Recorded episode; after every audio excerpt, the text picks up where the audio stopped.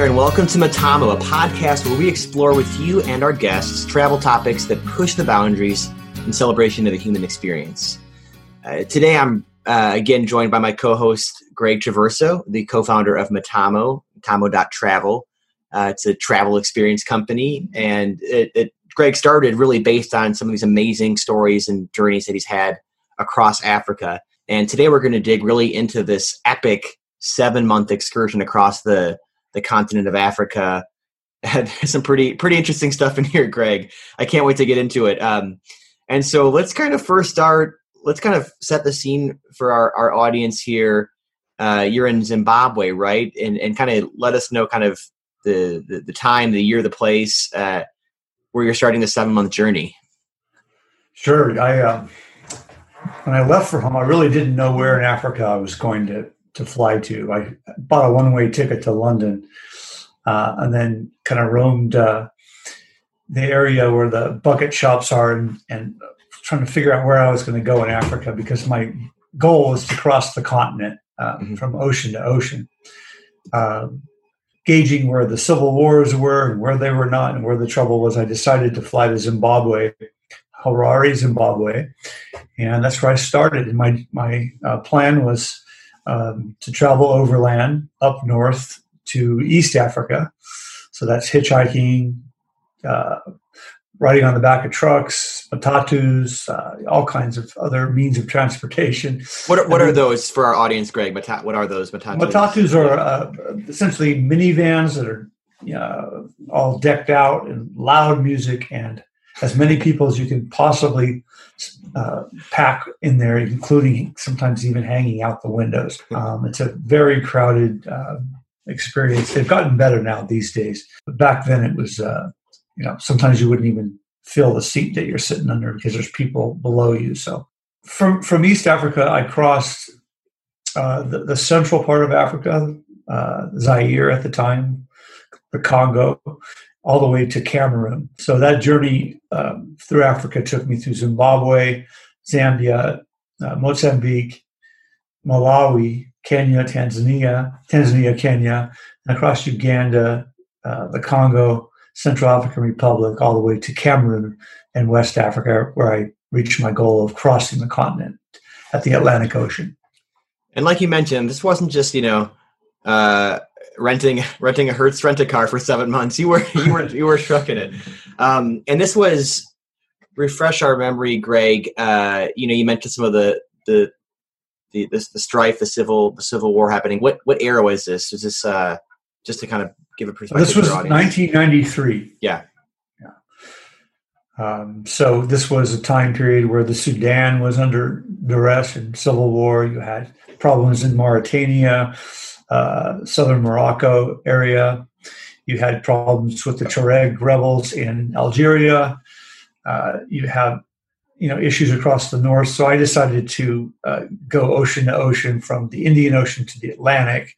Uh, the Democratic Republic of Congo, uh, at the Zaire at the time, had not yet that had not materialized into the war that was to come. Uh, one year later, uh, the genocide in Rwanda happened in 1994, uh, and you know hundreds and hundreds of thousands of people poured over uh, the Virunga into eastern Kivu province of, of the Congo, where I was and my wife and I had traveled through to go see the mountain gorillas uh, in a sleepy town we stayed in with you know no vehicles uh, to speak of, and all of a sudden it becomes the biggest refugee camp in the history of the world. One year later, subsequently, uh, with time, the Congo, Zaire went into a civil war, ended up killing four and a half million people. So, I was there shortly before all that took place. You could certainly feel the tension in the air.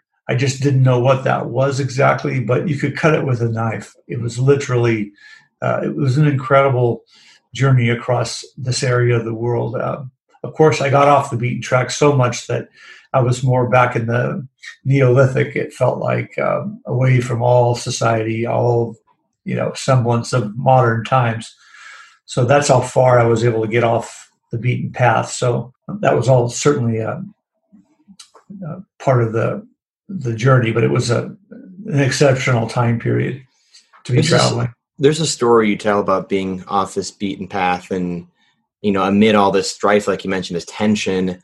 Uh, you're in. Are you like floating down a river in a canoe? I, you told me this story before. I, I think that's it's it's a really interesting one. So, you know, walk us through that, or, or you know, uh, you, you know what I'm talking about, Greg. You're sort Sure. of just, yeah, you're Well, the, yeah, Kisangani, which is uh, a town on the river of the Congo, the the roads basically ended right there. So I bought a canoe and I met a couple young guys on the street and uh, actually, sorry, on the river. And then we we ended up making a deal that they would take me down the river as my uh, de facto guides, even though they were just young guys 15 16 years old that were working on the river but they knew it knew it well so i bought the canoe and uh, we got our supplies at the market uh, and i had a lot of uh, food stuff to bring to trade uh, rice palm oil and uh, beans and we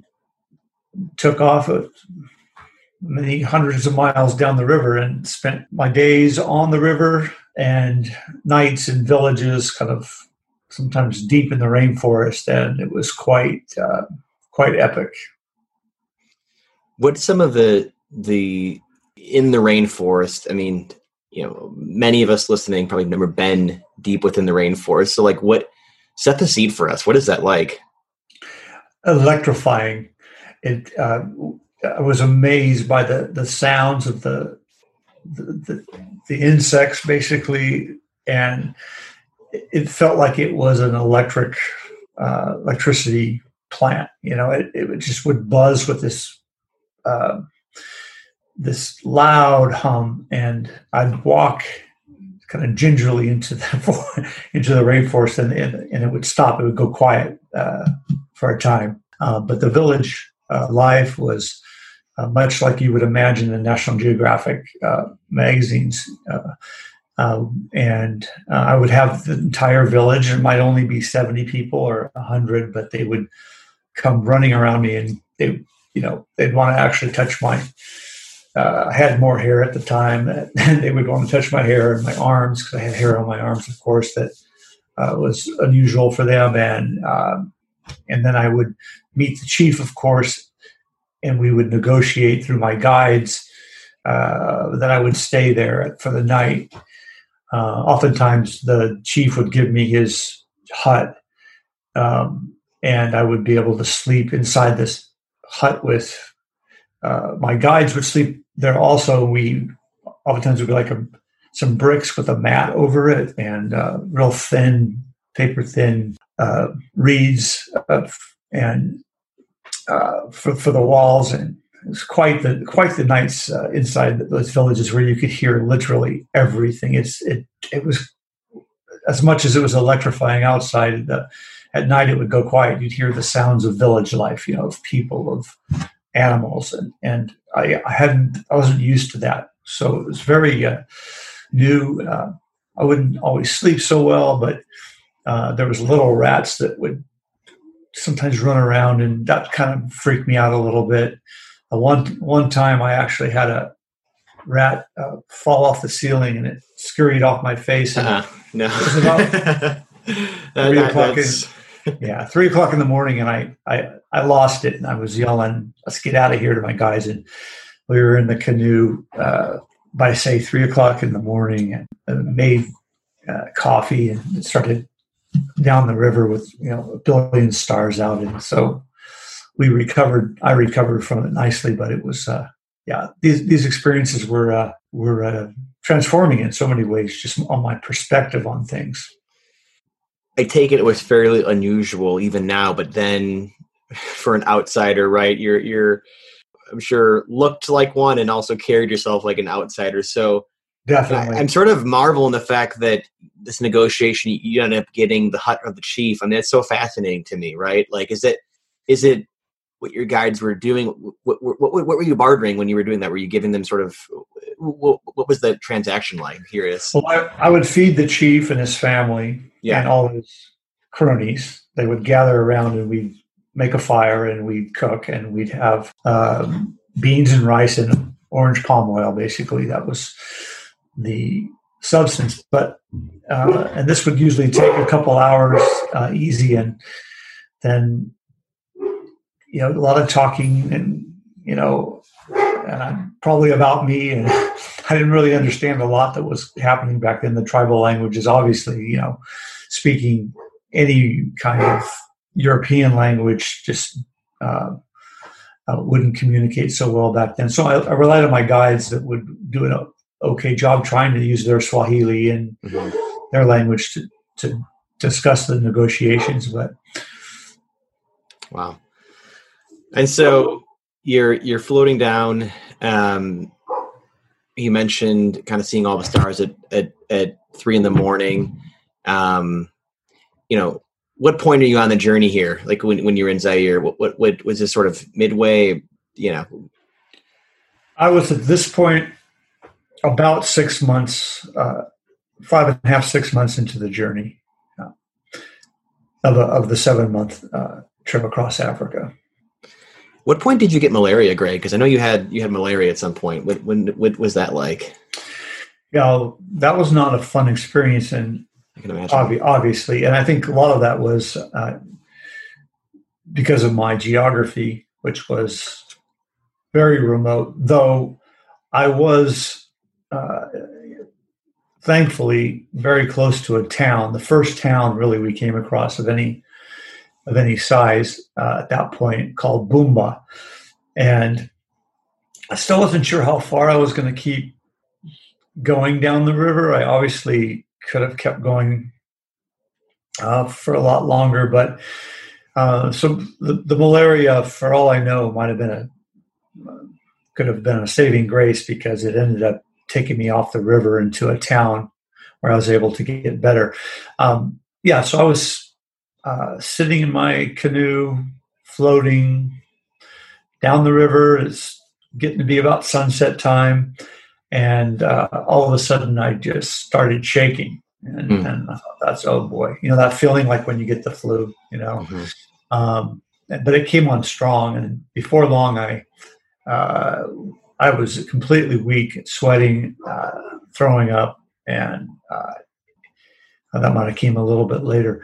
But I was so weak that when we pulled the canoe into off onto the banks, and I could barely get out of the canoe and then I had to find somewhere to stay. So the guides negotiated uh, this bungalow place uh, to stay in with the mama there, and and she was actually very very friendly. But uh, the the room itself, you know, I remember no running water. The sheets were almost like a brown. You know, it was like not uh, not dirty as much as just old, and I just uh, hunkered down there for a few days, and I was very, very sick and weak. I finally was able to uh, get up and get to a market, and um, actually remember that very well because I bought a chicken, and I had to carry the chicken. It was a live chicken uh, back to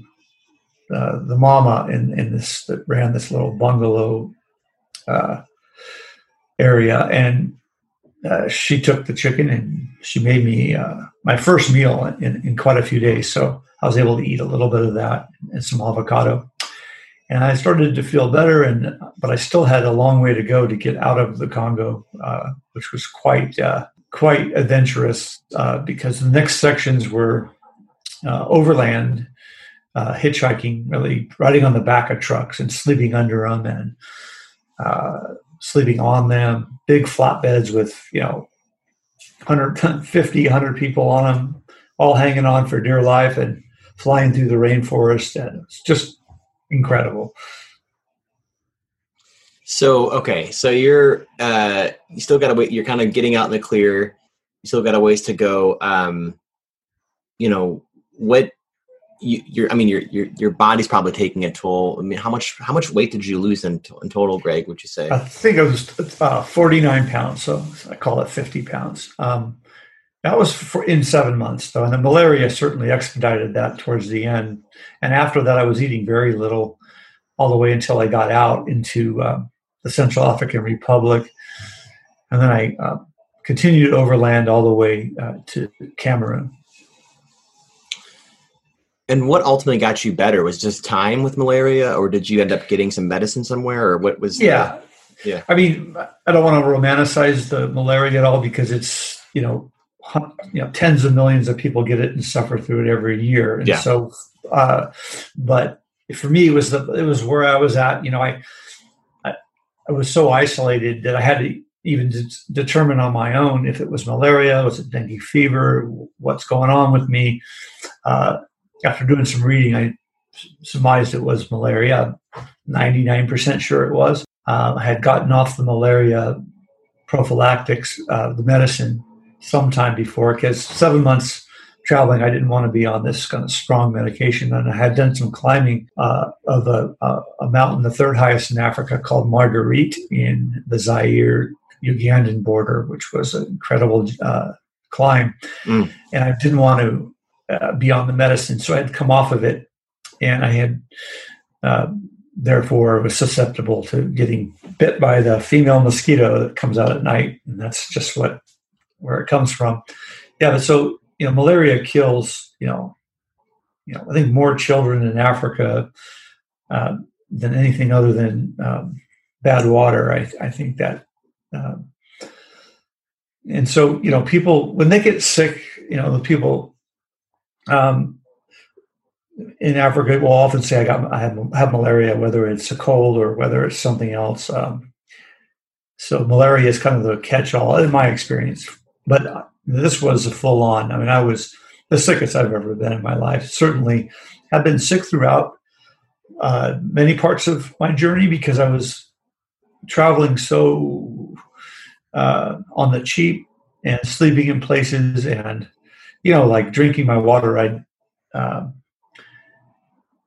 I use iodine to clean it. I mean, drinking the water out of the Congo, and even in you know crossing Africa up from the southern Africa all the way up. I mean, I I, I had some, you know, I was ill, you know, a few few times, uh, some dysentery, and so having having been through that, you know, one of the things with Metamo is I, I want people to stay healthy and I want people to enjoy their because for for for people that have two weeks, I mean, you want to maximize that time so you're completely just being able to forget the cares of the world, not end up sick. So, I was gonna say, Greg. I mean, it's quite the it's quite the the opposite of sort of the the the Metamo, the typical Metamo trip, and I think it's sort of like you you experience you you you you've roughed it, if you will. You've not even roughed it. You just you've you've you've kind of been through it all, and um, you know you've been able to kind of craft these trips that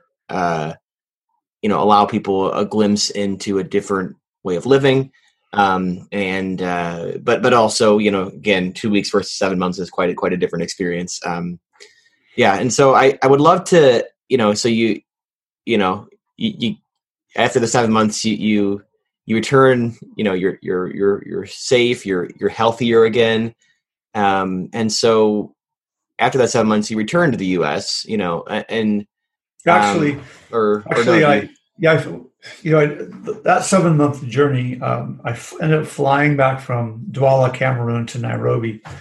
Uh, in six hours, I, I crossed what took me many months to do. uh, and I, I, got to see, you know, fly over the Congo Basin rainforest, and I ended up back in Nairobi, which was kind of my hub. yeah. Kind of my, uh, I had a place that I stayed in uh, a place called the Terminal Hotel. That was like my office or home away from home and uh, observe some things there I can tell on a different day. But you know, for example, street kids that um, were picked up uh, by some members of the military, and I observed and actually photographed this uh, this this scene. And so there's there was a lot of um, a lot of other thing aspects to this this journey besides the Congo, but. Um, yeah, I, I, I was I, I actually went to see a doctor in Nairobi. I went to the Hilton Hotel uh, down below, had a nice hamburger. I'll never forget that, and started to gain some weight back. And then I flew to India, and I spent the next three months traveling through India, Nepal, and Thailand before having kind of gone around the world. Then I, I headed home uh, after that ten months. So. Wow. And so you you uh you did a year, you know, you you you come back uh you know, you but but that that desire to bring others back with you. I think that's really fascinating and you know, I'm thinking in our in our next episode we can kind of dig into you know, what what transformed you, what made you go from this is my my own independent, you know, epic 10 month journey across the world to I want other people to experience this, you know, and I want to help them to make this trip and and change your life. So, you know, stay tuned. Next next podcast, we'll kind of dig into that a little further and and hear more about uh, Greg's individual transformation that ultimately has helped many many others experience Africa for the first time and for many times for some of them too. So. Uh, again, Metamo, uh, you can you can find out more at metamo.travel. That's the URL for the company. You can also send an email to hello at metamo.travel and or uh, go to the website metamo.travel and there's a chat box representatives always available to talk and just you know if you've got any questions about african travel or or, or um, you know anything they're, they're there to talk with you. So again thanks for taking the time to listen. We we looking forward to having you on or, uh, or having you listen again and and, and sharing more of, of the, the transformational travel experience with you. So thank you everybody and we'll we'll talk to you next time. Take care